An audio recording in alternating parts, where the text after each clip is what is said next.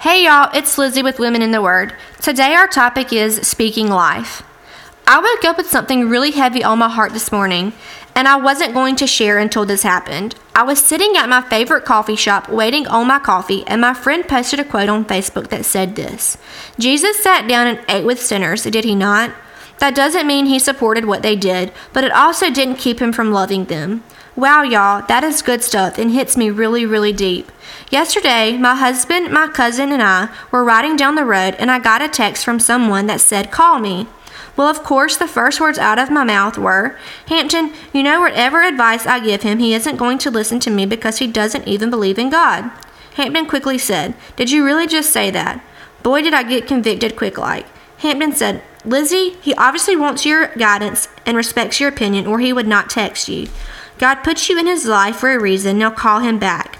I quickly thought to myself, Girl, that was shallow. How dare you judge him like that? I said all of that to say this.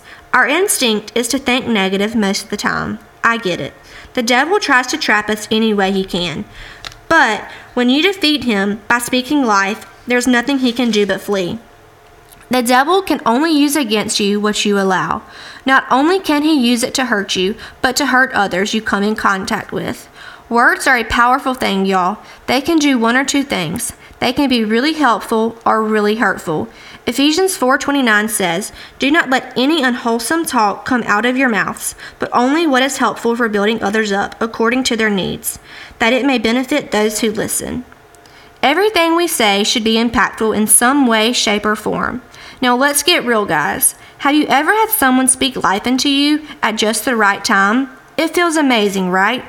There's nothing that honestly feels better. This week, I challenge you to this let your words speak life into someone. By that, I mean pray and ask God to guide you, and let the Holy Spirit guide you on who to approach and what to say.